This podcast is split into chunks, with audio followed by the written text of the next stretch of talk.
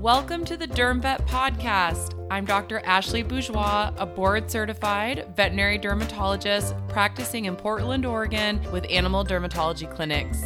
I'm also a mom of two, just trying to find the balance like everyone else. Let's learn to ditch the itch, cytology, everything, and make derm more fun than frustrating. As we kick off a new year, I thought it could be a lot of fun for me to give you some challenges or some things to think about. Um, and all centered around veterinary medicine. I know we had our year and wrap up last week, but as we are officially into 2023, you know, I am a type of person who really loves fresh slates, goal setting, reevaluating, you know, how things are going in my life, my career, and my family relationships. And so I thought I would give you guys five kind of challenges, many things to do as we think of this new year to come.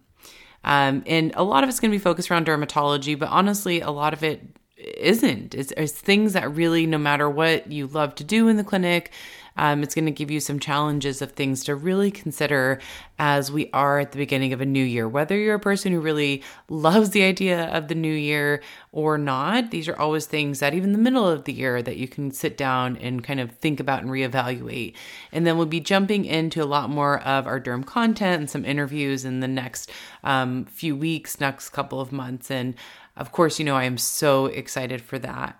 So, the number one thing I'd really like you to consider um, in this new year, or just, you know, you don't have to do it now, but sometime in this next 12 months, uh, simple. Try something new. And I mean clinically, like try something new. Try a new product, try a new diet, try a new way of doing a diagnostic test. It's really easy, and I know in dermatology, this is so true for me. It's really easy to get stuck in one way of doing things, right? Like, oh, there's yeast otitis. I always use um, this ear flush. I always use this ear medication as my starting point. And those are all really good things to have. Um, but you know, we have a new dermatologist who has joined our practice in the last couple of months, and I've loved being able to pick his brain as far as, well, why do you do that? you know, why do you like that topical? Why do you like that medication? Because he was trained at a different place than I was, and the other dermatologist that works with us it was. So it's just nice to have that fresh perspective because with medicine, there's no one right way to practice, right? There's so many, especially in dermatology, there's so many different products, there's different philosophies, there's different ways of doing things. And though I may try something and not like it, or, you know, for a diet trial, I might try out this new diet just to kind of see how palatability is, what the results are, what the owner thought. Um, I just think it's nice for us to always be progressive, evolving, and trying new things. It doesn't have to be something completely big and crazy like a, a crazy brand new surgery you're going to do that you don't feel qualified for. It could be something as simple as try a new shampoo, ask your local rep for um, a couple samples of a diet, of an ear flush, um, try a new way of collecting cytology, just trying something new because to me, that's what makes veterinary medicine so exciting is that we do always have these new products, innovations that are coming out. Know, especially as we talk about antimicrobial resistance, the, all the topicals that are out there, how do we utilize those? All the alternative therapies like Phovia, how do we utilize those so we're not dependent on systemic antimicrobials all the time? So I just challenge you to try something new, break out of your typical box a little bit because it can make it really fun just to try something completely different even if it ends up not working out just not to not to become stagnant in what you're doing number 2 challenge for this new year that is coming up I want you to identify one to two things you really like focusing um, that you really want to focus on, something you really love, but maybe you need to make it known to your colleagues or known to your medical director, your office manager, or the the CSRs up front to schedule more of these things with you. That could be, you know, a certain disease category. Maybe you love endocrinopathies, and so you know, there's certain uh, cases that you really are interested in seeing. Maybe you love vomiting cases. Um, you know, hopefully you like skin cases if you're listening to the Derm Vet podcast. Maybe you tell them to really focus on um, scheduling the ear cases with you. I know when I was an intern um, at Purdue, when I was doing overnight shifts, a lot of skin cases still come in, as all the ER vets know. So they would often preferentially give them to me because they knew that I wanted to specialize in, in dermatology. So if there's a certain disease, a certain symptom you really like doing, if it's dental disease, is there a way you can chat with the other uh, veterinarians in your clinic if they don't really like dentistry that you can take a little bit more of that on if it's surgery you know what's one or two things you just really want to dive into the next 12 months get really focused on you know for me we have a brand new co2 laser. Um, and before i had to reduce my schedule because of my son i was really starting to learn about the laser and play with the laser. And we have some specialized laser training coming up this month with our clinic. Um, so mine is really to try to get more laser surgery cases in the door, get more comfortable with that because I really, really do enjoy it. So even for me as a specialist, I'm really trying to focus on, you know, utilizing a new skill. And for me, that's going to be laser surgery. And it gets me excited. It's uncomfortable because it's something that, you know, I wouldn't say I'm a huge expert at. I'm, I'm comfortable doing basic procedures with it, but I'd like to get more advanced with it. So you have to feel a little uncomfortable and be willing to branch out. But again, that's where you can pick up a new skill or a new um, lo- passion, love for a certain aspect of managing disease that you can get really excited about and maybe potentially get, you know, a little bit more specialized in, even if you're not truly a specialist. Number three, attend a CE lecture. So this is a little bit of the flip. Attend a CE lecture for something you are not comfortable with. You know, and it doesn't have to be medical. It could be non medical, like a mental uh, health something to do with finances, or maybe it is medical, a certain specialty. You know, maybe you hate seizures, but you know you're going to have to see some of them, so you should see a neurology lecture. Just attend something and be one CE lecture. It can be virtual, it can be in person for something that you're not that comfortable with, that you need to do more of, that makes you a little like, oh, when you see it on your schedule. I mean, I even have cases like that. So, you know, that feeling where you're like, oh, I don't want to deal with this but you know you're going to have to uh, for some of these cases i challenge you to just go to one lecture about it. See if you can find something you like about it or if you can't at least see if there's something that you can learn about it to make it not so ooh feeling when it's on your schedule. The number four challenge i have for you in 2023 is think of one way that your job could be better you know, whether you love your job or you actually don't love your job and you're thinking of switching your job, think of a way that your job can be better. I think that this is often overlooked. I think that people assume it has to be higher pay. Oh, I need a better paying job, um, better hours.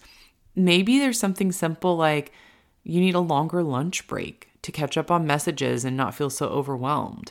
You know, for me, I actually shortened my lunch break a little bit um, a couple years ago so I could have more time at the end of the day to catch up on messages, callbacks, things like that, so I could leave on time to actually get my kids from daycare. Maybe you just need different hours in the day. Again, a few years ago, I actually approached our management team about opening up earlier hours because I was always up early anyway. I'm a morning person um, you know, my kids, we were able to drop them off at care earlier. And it was actually more stressful for me to get done again a bit later in the day. So in the last few years, I've started um, earlier in the day and I've shortened my lunch break. So I'm done earlier, but I'm still actually receiving the same amount of cases.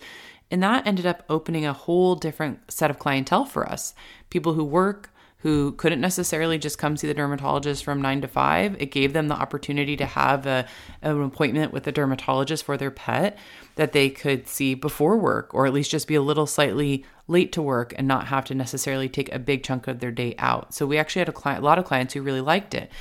Our staff also really liked it too because it because there was a doctor there earlier in the day it gave them the opportunity to actually switch to a 410 schedule because since we had kind of different schedules throughout the day we had the need for staff to be there longer. And so they have the option now of having a day off in the middle of the week and working longer shifts, which most most of them decided to do.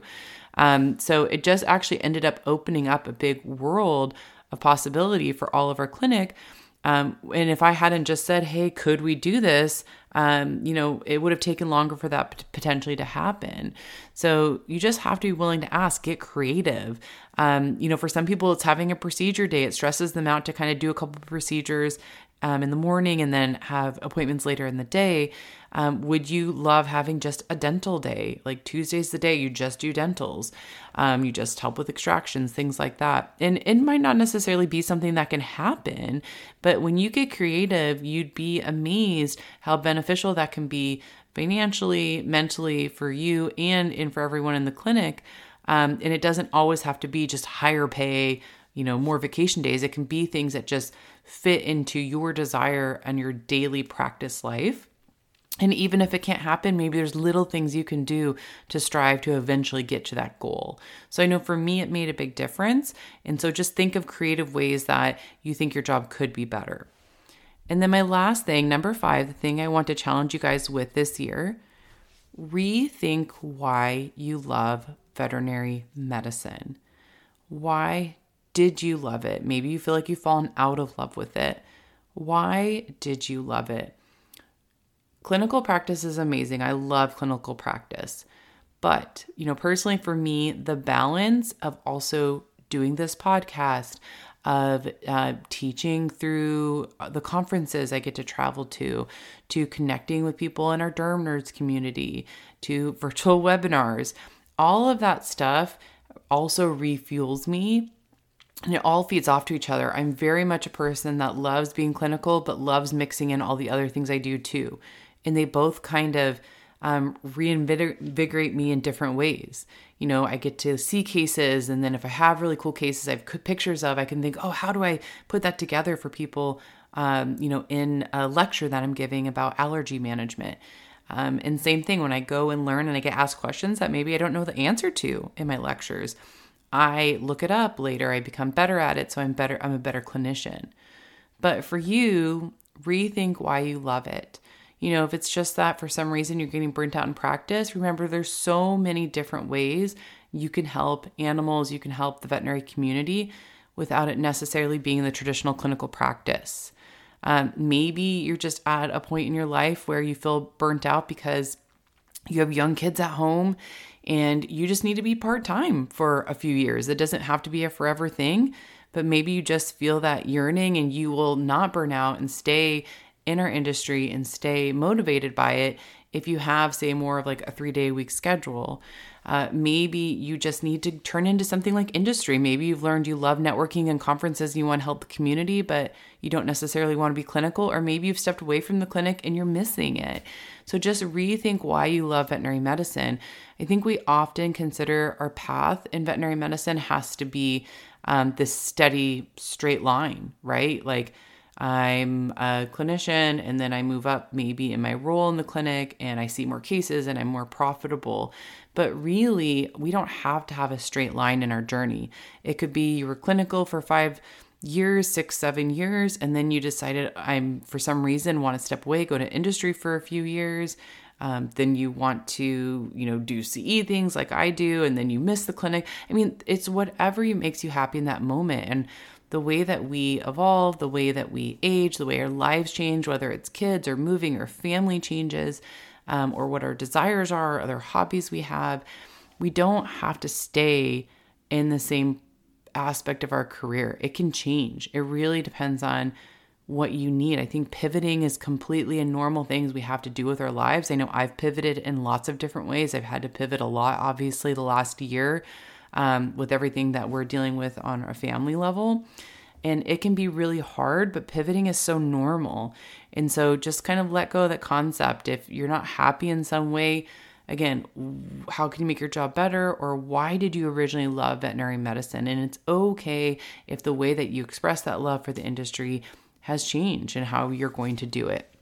So, as we kick off this new year, I just wanted to leave you guys with those challenges of things to consider. So, again, number one, try something new, new product, new diet, new diagnostic test, new way of doing something. Number two, identify one to two things that you really want to focus on, whether it's a certain disease process, um, a certain procedure, Number three, attend a CE lecture for something you are not comfortable with. Number four, think of one way your job could be better, even if you have to get creative and it's not the stereotypical things. And number five, rethink why you love veterinary medicine and make sure that you still have that passion, even if you have to express it in a different way, or maybe you feel like you've lost that passion. So you need to, you know, talk to people and see other ways that you could be involved in an industry that might reignite that for you. So I just thought this would be a fun way to kick off the year. Um, as we wrapped up last week, now we're going to kick off this week, and we'll continue getting into our dermatology, uh, you know, education and CE moving forward. Uh, but take on these goals make it something fun to do write them down and you know if you do something and you find it beneficial i'd love to hear about it shoot me a message on instagram um, at the derm vet because i'd love to hear if this resonates with you